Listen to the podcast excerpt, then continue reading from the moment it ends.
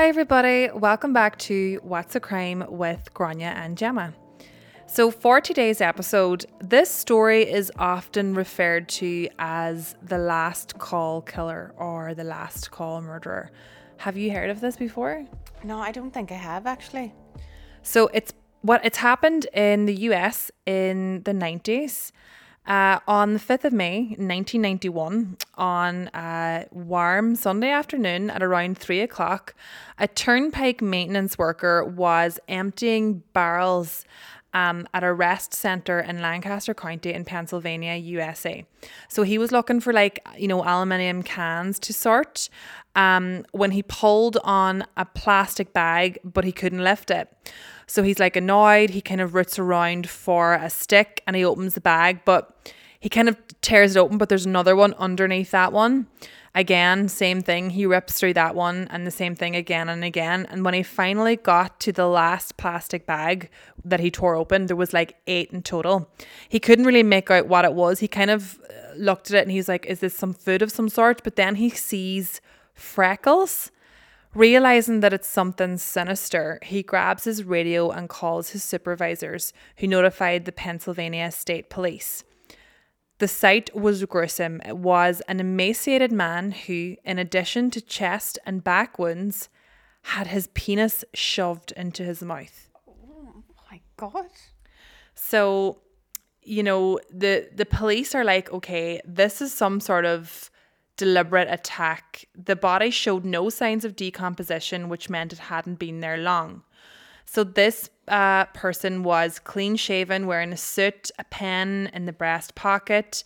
The precise cause of death and the man's identity was a mystery. He didn't have any personal possessions. Five foot four, barely a hundred pounds. In several areas, there was post mortem settling of blood, which suggested that the body had been moved a few times, and a lack of rigidity meant that the death didn't occur more than uh, 36 hours prior to discovery. There were bruises on the scalp, all indicating um, they were fresh, and the abdomen suffered the most severe trauma with wounds um, made by something sharp, sharp, presumably a knife. The severed penis wound showed only a small amount of hemorrhaging, meaning thankfully that it was an after death injury. So, meanwhile, the um, state's police fingerprint examiner was given the eight rubbish bags and he developed fingerprints and three palm prints. And they were put into the state's database, but there was no matches. Uh, state police placed posters with a composite sketch of this John Doe, this person, and the image did look familiar to members of the first to a member of the First Troop Philadelphia City Cavalry, which was a National Guard unit. And their suspicions were soon confirmed when dental records showed that the body belonged to Peter Anderson, aged 54, of Philadelphia, Pennsylvania. Peter was born in 1937 in Milwaukee, Wisconsin. He attended Trinity College, obviously not Dublin, which we assume Trinity College, uh, in Connecticut. He spent a lot of his life in the closet. Like in those days, being an openly gay man was very dangerous. Like it made for a very difficult life, almost impossible life. As a gay man, friends would disown you. It was difficult to secure employment or even risk being fired if anybody did find out you were gay at your job, being assaulted by strangers for being who you were.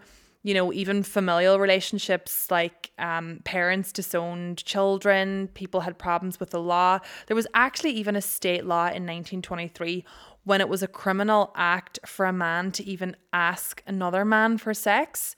So New York City police in the 1930s sent the, like really good looking police officers into um, gay bars undercover, and if anyone even suggested to like leave the bar, even just to go somewhere like more quiet, more intimate, they would arrest them. That is absolutely crazy. Crazy. I think that it like it's not that long ago. It's not that long ago. It is scary that that was real. Jesus. They did entrap like thousands of men in this fashion until the 1960s when obviously it was um, outlawed. So this led this man to marry a woman. He actually got married twice and he also had a second or he also had a son to a second wife. They were separated at the time of his death. Like she kind of knew about his other, you know, his activities. He was described by friends that knew him as a likable person, but with a deep sadness. Probably not. Well, obviously he's going to have a deep sadness. He can't be his true self. He drank a lot and he was considered by many a quote functioning alcoholic. Uh, it was discovered that on the night of his last known whereabouts, which was May 3rd, he and a friend had driven to New York to attend a fundraising dinner. And after the dinner, Peter and his friends attended a bar on East 58th called the Town House. So he had like too much to drink and they were asked to leave.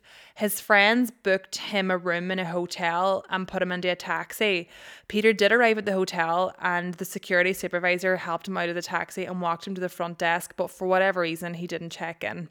No one really knows why or what he did next, but his friends kind of came to the assumption that he just simply forgot that he had been cut off at the townhouse and he kind of returned to, you know, get another round. Yeah. His friends both had alibis and the investigation came to a bit of a standstill. That was until later in 1992 when the troopers were contacted by New Jersey State Police. They were investigating a murder. The New Jersey police had discovered a very similar murder where their victim had been stuffed in garbage bags. He was last seen at the townhouse in New York in the days before his death. On July 10th, 1992, this is a year later, um, when this murder that I was just talking about was discovered. It was a warm, sunny day, and two employees of the New Jersey Department of Transportation were on the day shift. They moved a dump truck through um, Southampton, about two hours south of Manhattan, and they were picking up. Um, you know, bins and putting them into the truck. And as they drove further down onto Route 72, one of them just sort of sensed that something wasn't right when one of the bags again felt heavy. Then the men noticed that a couple of the bags were leaking blood.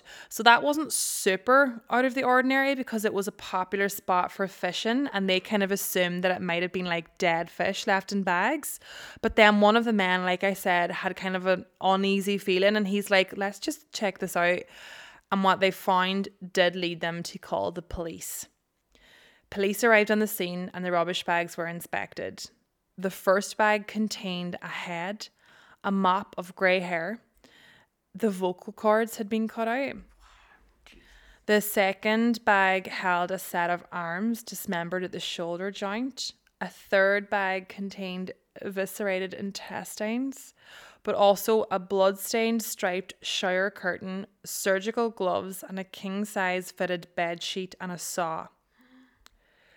The fourth and fifth uh, contained other body parts, and in addition to these body parts, detectives found a briefcase and a wallet.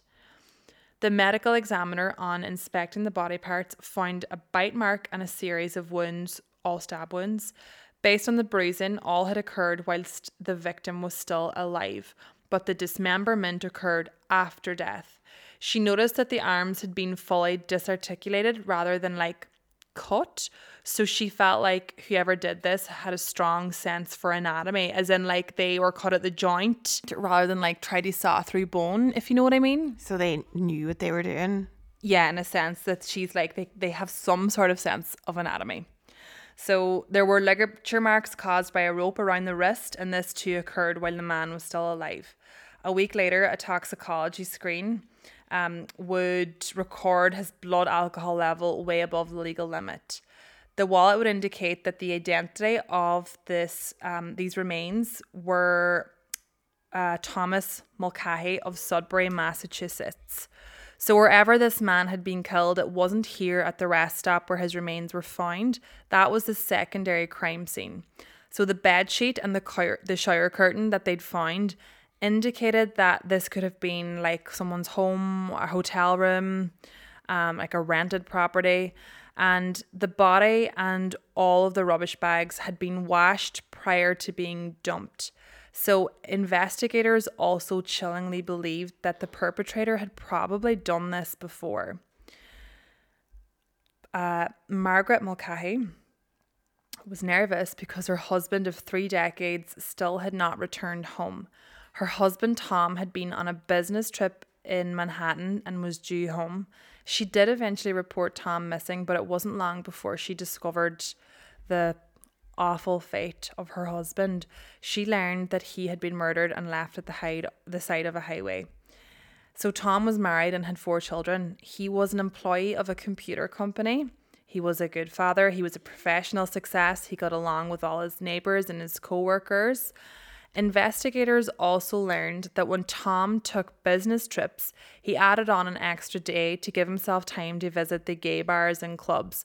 So, this didn't come as a big surprise to his wife, Margaret. She discovered this years earlier because she'd found like a a gay bar pamphlet in one of his pockets, but obviously, like he was her husband, they were probably friends, best friends, and um, you know, they still loved each other. So she flew to meet the New Jersey detectives to give them the names of some of his associates. And the police were able to track some of his movements, thanks in part to um, his friends and co-workers and also his uh, credit card transactions which the last one had been at an ATM at 11:15 p.m. two nights before his body was found. So his friend told him that after uh, their work, they went to a bar and grill for lunch and got drunk. He then went home, but Tom moved on to another bar. So detectives found a man called Douglas Gibson who had been speaking to Tom in a bar called the Townhouse that night. So he was a, this guy was like a townhouse regular since it opened in 1989. And this guy, um, Douglas Gibson, said that they talked for a little bit. He said he was attracted to Tom, but as their conversation progressed, he noticed Tom kind of like glancing over his shoulder to another man. So this uh, Douglas, he knew this man to see, but he never spoke to him. Um, and he knew Tom kind of like this other guy because he excused himself and he's like, Look, this is my only night in New York. Like, obviously, he wanted to spend it with someone that he, you know, fancied.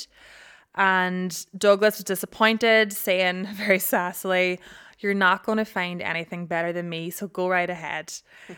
You go, Douglas. Uh, two days later, when detectives knocked on his door, um, he was like the last person to be kind of seen with Tom. He was a prime suspect. But what saved him, he assumed, was that the bartenders could attest to his presence long after Tom left, right up until closing time. Also, he didn't have a car, so he couldn't have drove out to the rest stop that the uh, body was discovered.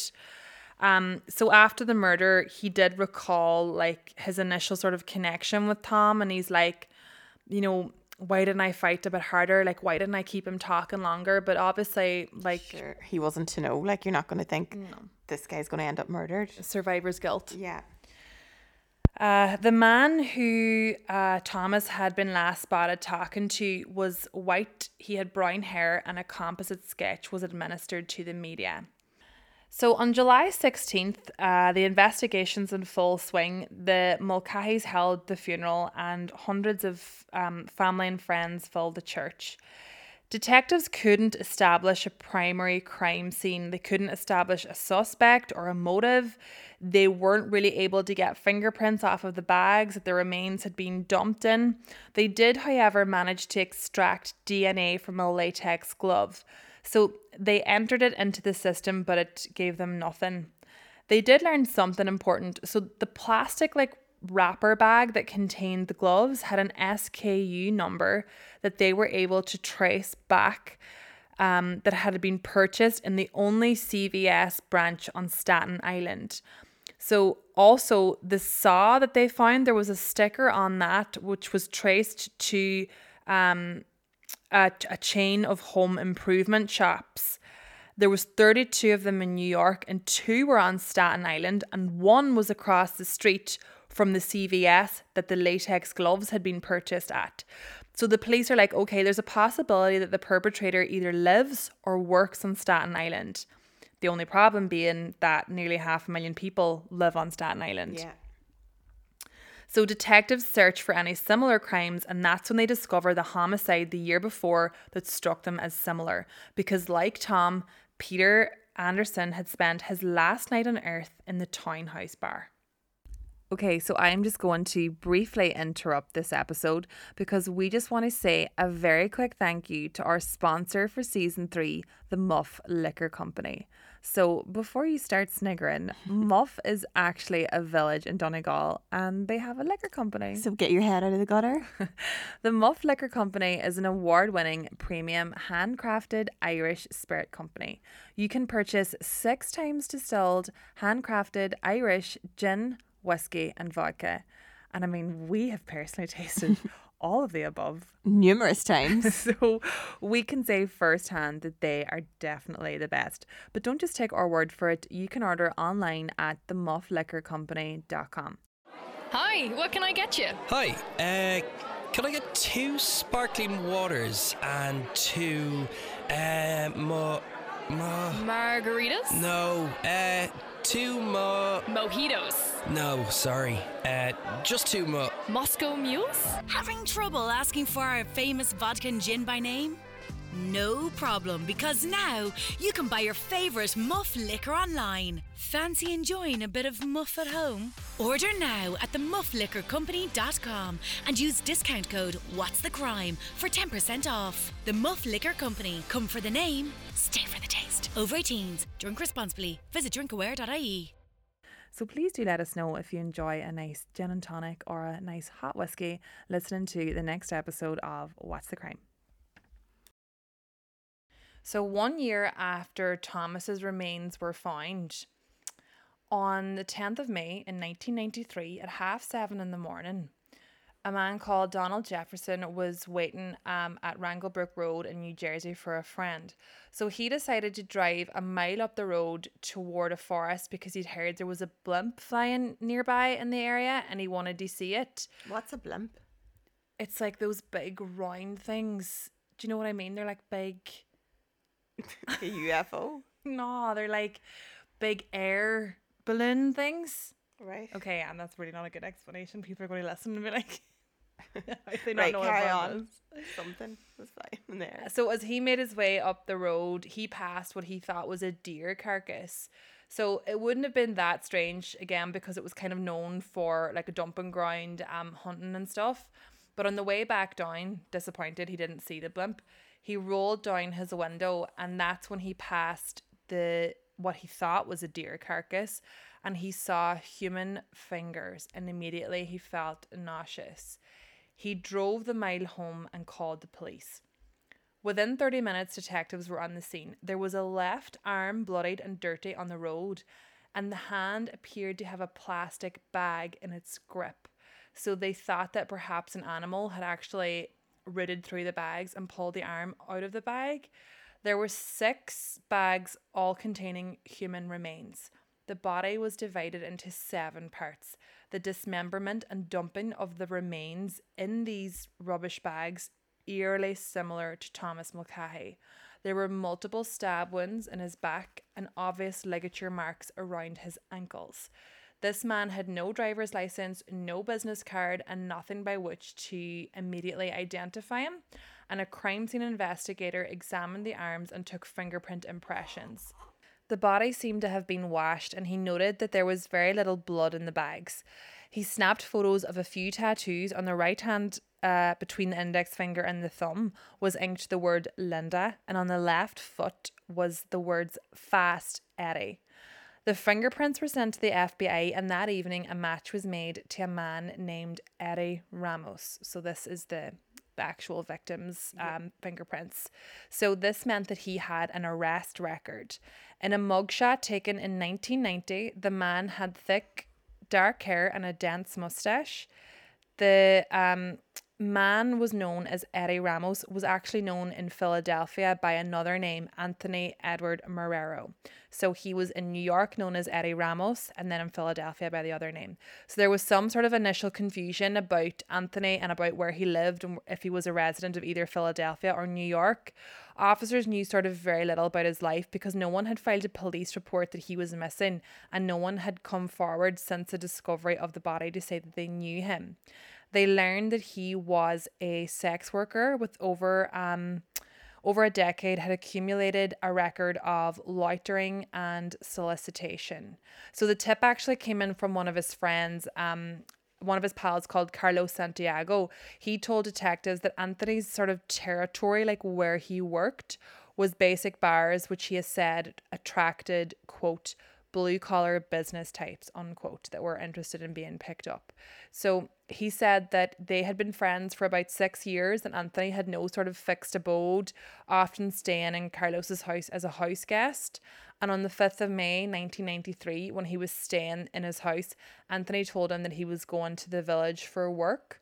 But three days later, when Carlos was celebrating his 26th birthday, Anthony, who was invited, didn't show up and he just never seen him again. So that's when they're thinking that this man Must have been like Went murdered. missing, yeah. A few days after Anthony's body was found, a New Jersey assistant medical director performed the autopsy. So she estimated that he had been killed three to five days prior to the discovery. So police believe that due to the way the body was dismembered, again cut through a joint rather than the bone, that whoever had killed Anthony was not a novice.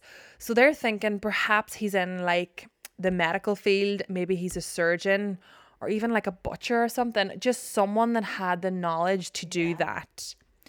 The bag that contained the head was an Acme bag from the supermarket chain. So on it were the words President's Choice and Made with Pride by Bob H. and Jerry H. So police were able to track the origins of the Acme bag which contained the head because when they contacted the supermarket chain, the security told them that as a promotional tool that the people who made each bag branded them with their initials.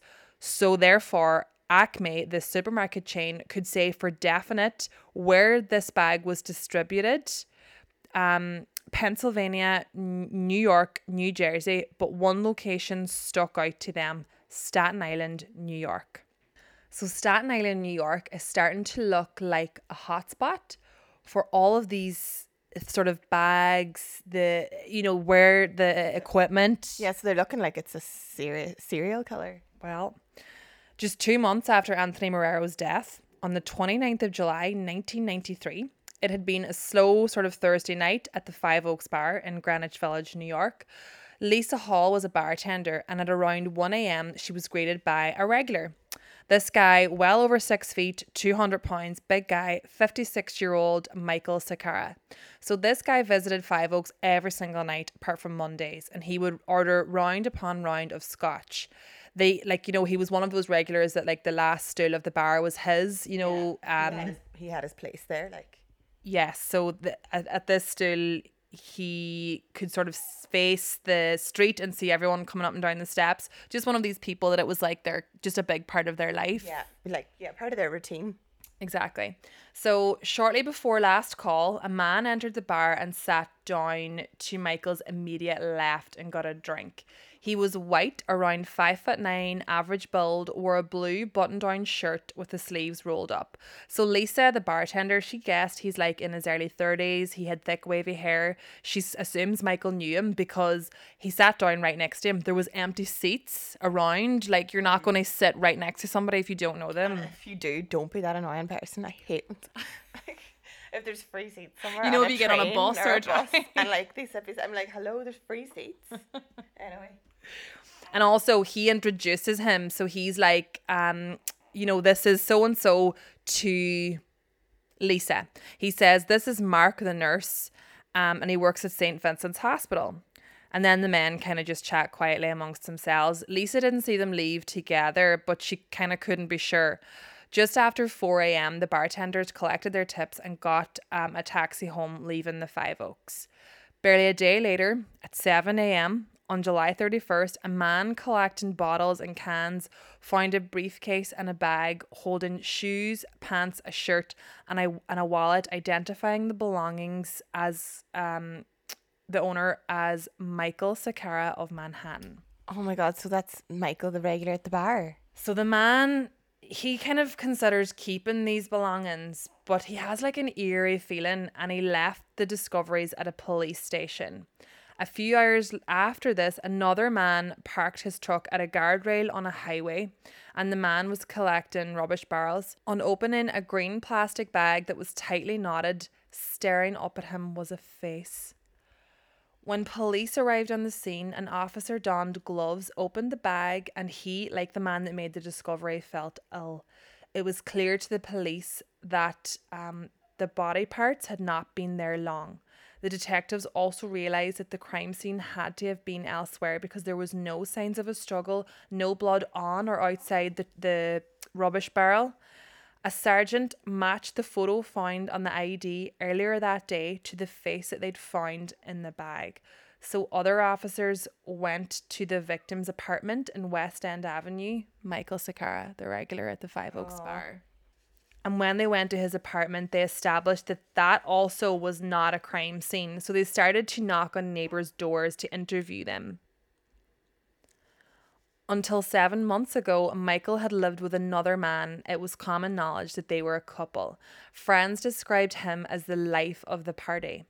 His ex partner, whom they'd been together for nine years, and they broke up only seven months before Michael died. Oh my god. Um, he spoke to the Daily Mail, uh, or sorry, the Daily News, and he informed them that he believed Michael would likely have known the killer because he was very cautious and he wouldn't have gone home with someone that he had just met. So, an autopsy was carried out on the body parts that had been discovered, which was the severed head and the arms.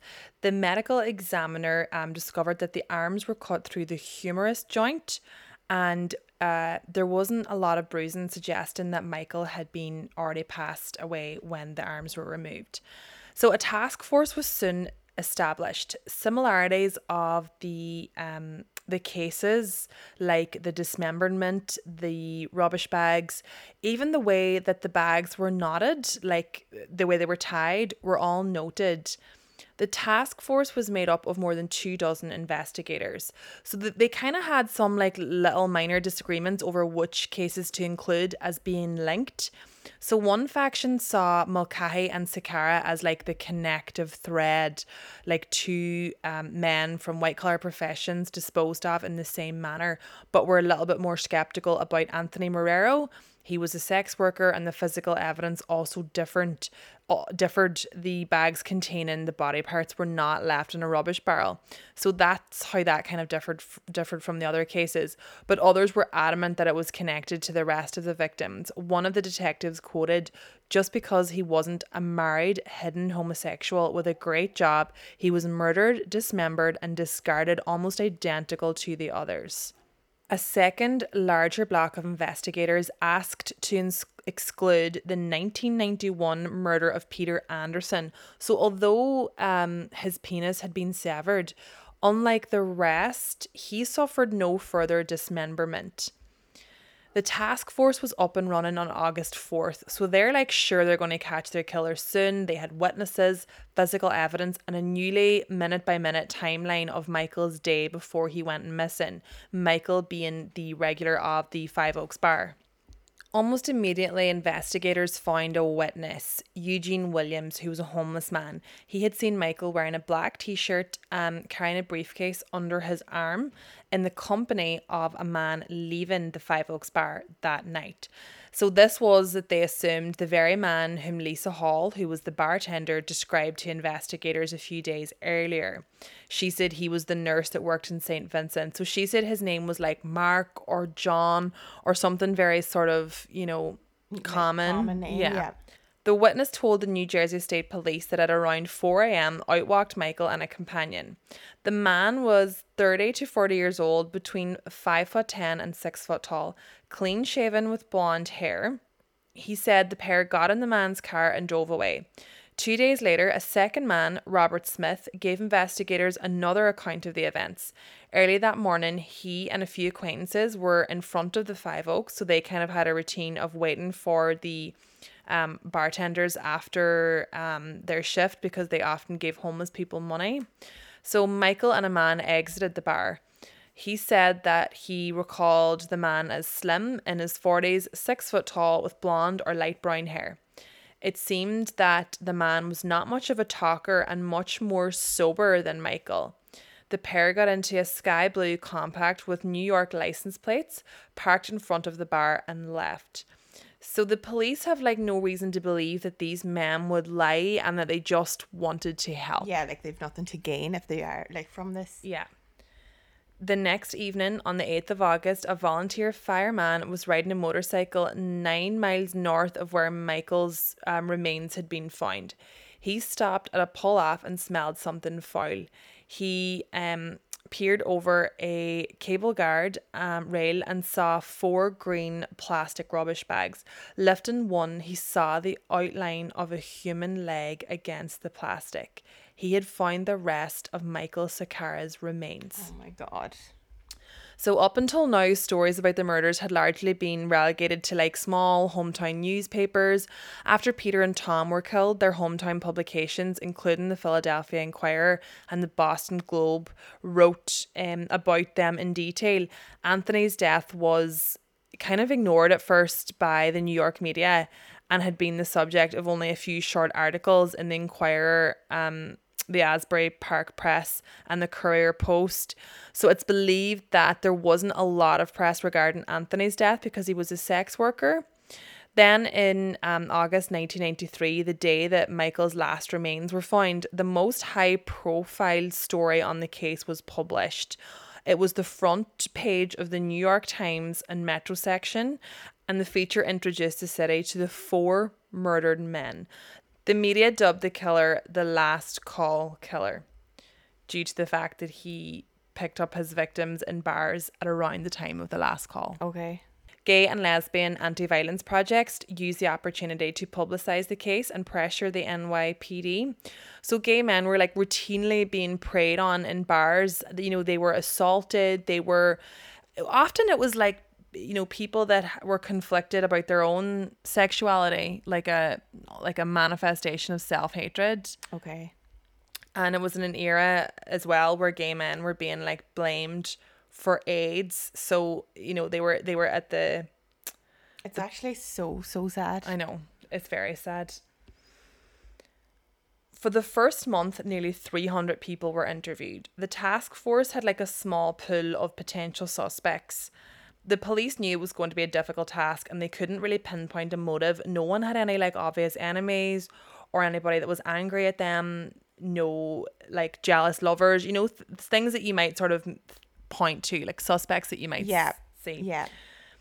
Like there was no links really. Not really. The most promising lead was the white man seen by the two witnesses, the, the man that had introduced himself to Lisa Hall as either Mark or possibly John. So far, all detectives knew about this guy was that he claimed to be a nurse at St. Vincent's Hospital and had been drinking with Michael and appeared to be the last person seen with him before his death. So the task force subpoenaed St. Vincent for the names and addresses and date of birth of all nursing personnel with Mark or John as either their first or middle names. When they realised there was also a St. Vincent's on Staten Island, those records were also requested. There was like no formal announcement of the task force ending, but in late September, leads were exhausted. Like one by one, they the investigators were called away to other cases. This case had like more or less gone cold. What had once seemed like a mountain of clues, a mountain of witnesses and tips, it just sort of trickled and fizzled to nothing. There was also no further murders, so the conclusion that they arrived to was that either their man was locked up, dead, or still out there but had stopped or taken a break from the killings. But only one of these theories proved to be correct. He was still out there. Years ticked by with no further leads or discoveries in the case of the last call killer. But then, in the year 2000, which was seven years after the last homicide, detectives decided to try something new. A new fingerprinting process, VMD, or vacuum metal deposition, was a technological advance used in Canada and it was particularly useful for lifting old fingerprints from plastic surfaces. I'm not going to go into detail about how. Frankly, I don't understand it, but it's science.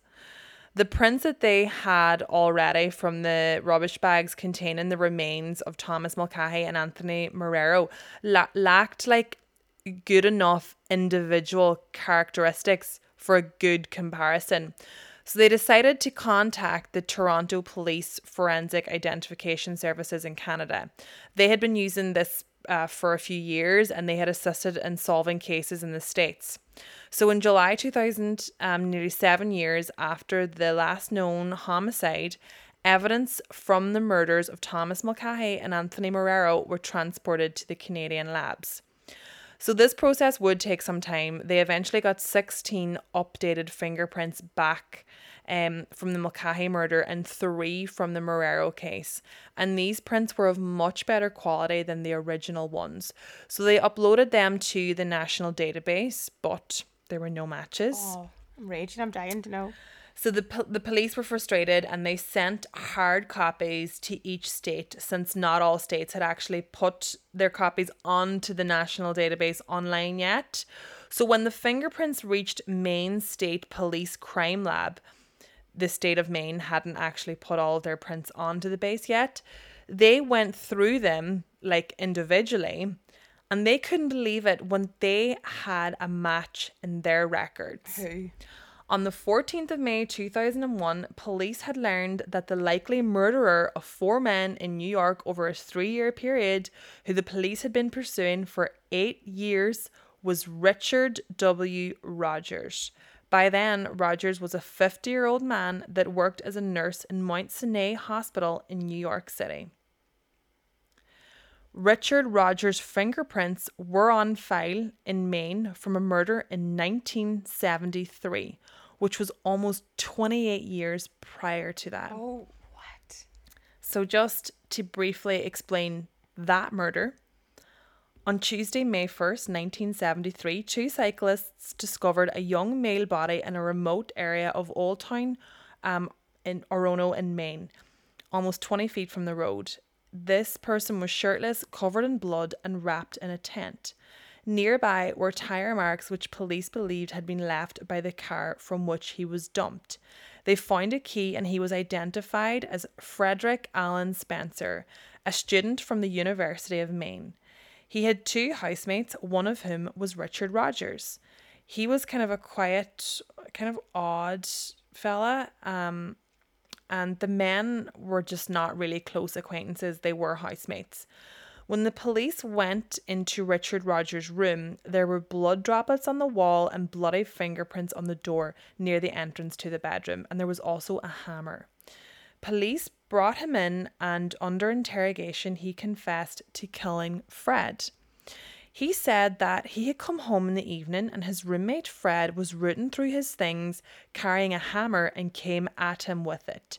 Richard and him had fought and struggled, and he managed to grab the hammer away from Frederick, hit him over the head, then waited until night time, wrapped his body in a Boy Scout tent, and then dragged him out of the house into his car, drove him into the woods where he dumped the body.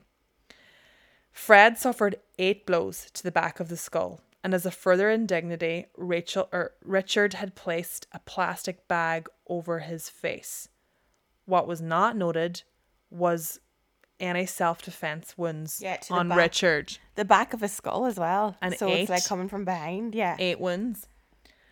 Richard pled not guilty. The charge was reduced to manslaughter, and on Monday, October 29th, at the trial, he was found not guilty. What? He admitted it as well. He smiled, thanked the judge and the jury, and seemed to be the only person in the room not surprised by the verdict.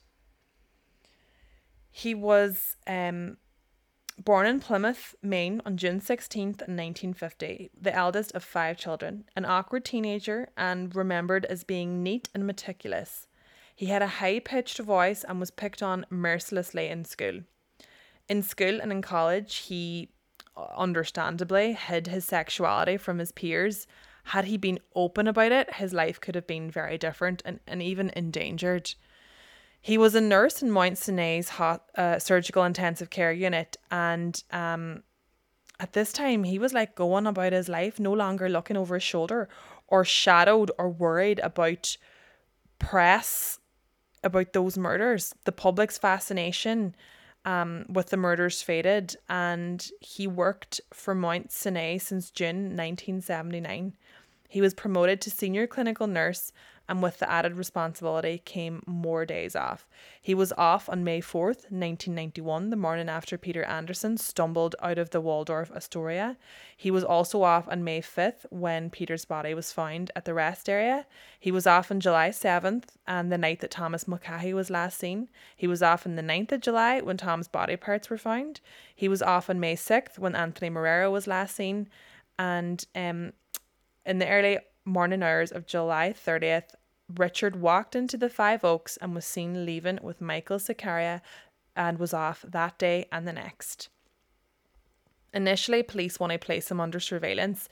The question that they wanted answers were what had he been doing since 1993? Uh, yeah. Who why- did like why did he stop killing? Who did he associate with? Yeah. The investigators didn't talk publicly about it at the time, but they believed that he had killed dozens of men. In fact, they assumed that every time he went on holidays, he killed people. At around That's six absolutely terrifying. I know. At around 6 p.m. on May 27th, he was arrested and brought in for questioning. So they didn't actually put him under surveillance, which the police were a bit annoyed about. But, uh, you know, ultimately they were told, get this man in. Like, we don't have time for, so, you know, putting him under surveillance. Yeah. So they're like, look, you know, you're being, uh, you're a victim of credit card fraud. That's how they brought him in. The investigators that had been working on the case for 10 years were like, we could have got more information. We could have gathered like evidence, possibly even about other crimes if we'd kept him under surveillance. But the NYPD were like, no, we have to be cautious. He was questioned by detectives. He said that he didn't understand what detectives from New Jersey would want with him. The detectives throw the question back at him. They're like, Well, what do you think we want with you? They did then inform him that they were, in fact, wanting to talk to him about the killing of four gay men between 1991 and 1993 Peter Anderson, Thomas Mulcahy, Anthony Marrero, and Michael Sakara.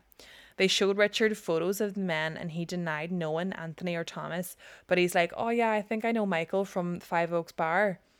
They find him polite, um, you know, just, you know, very easy to interview.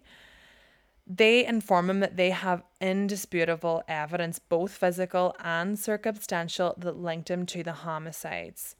They started with Peter Anderson um, when Peter's body was found in Pennsylvania. On the bag, there were numerous fingerprints identified as Richard's. Richard nodded, but he doesn't speak. They informed him of the body of Thomas Mulcahy, found in July 1992. Fingerprints were recovered from the bags and were unquestionably Richard's. They informed him that in 1993, in the murder of Anthony Marrero, fingerprints found in the bags containing um, Anthony's body were also Richard's. Finally, they moved on to Michael Sakara, whose body was found in July 1993, and he was seen leaving the bar with Michael, uh, a man that fit his description, and he drove off in a light coloured vehicle. Richard had earlier confirmed in the interview that he had drove a 1991 light grey Toyota Corolla at the time of that homicide.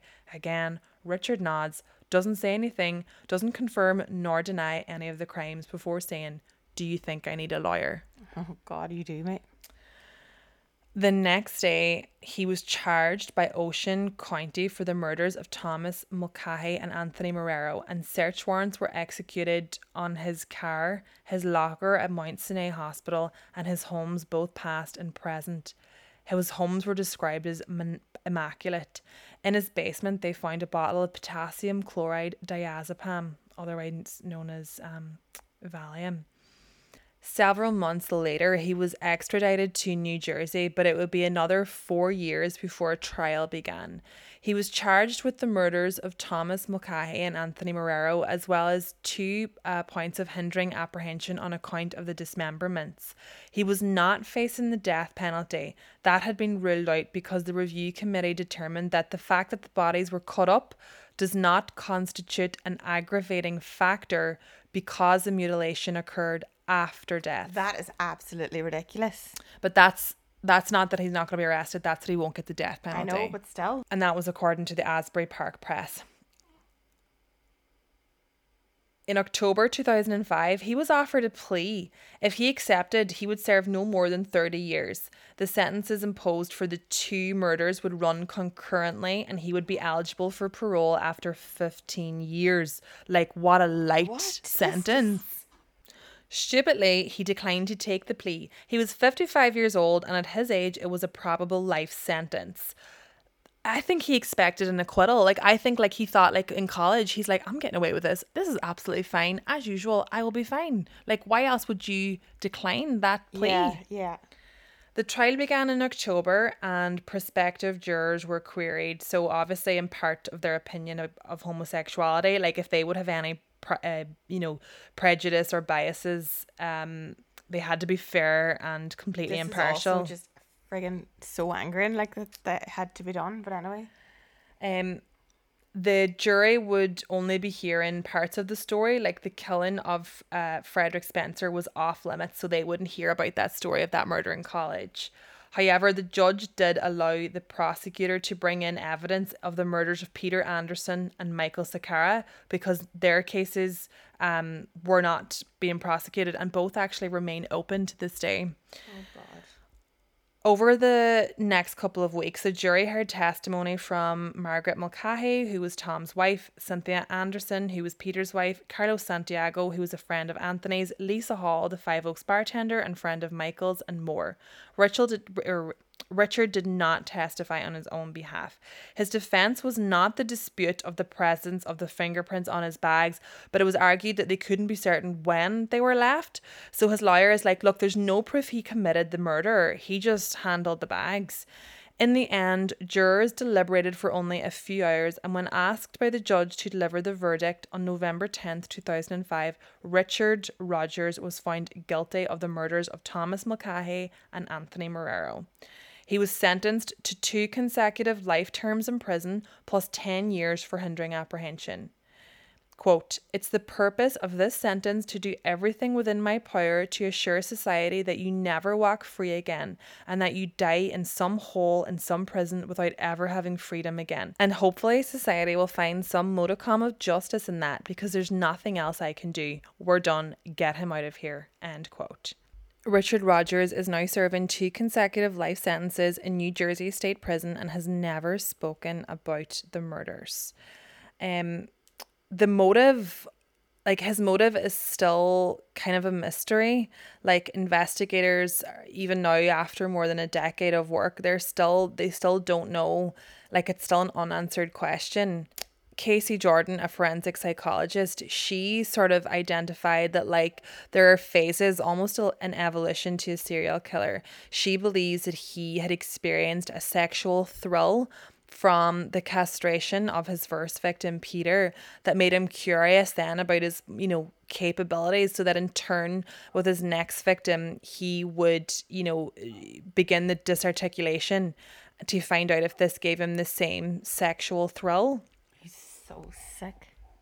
so disgusting and so so weird like there was other things as well in this case that I didn't go into in detail but a man um came forward uh, as well that he had went home with Richard Rogers uh, previously from a bar and like he woke up with like Richard's hands around his neck. He was groggy and then Richard like put a needle into him and like he went to sleep and woke up naked and you know real scary Oh, God. and then, um, you know, investigators also said that a gay man went missing when he was holidaying in the same place that Richard Rogers was holidaying.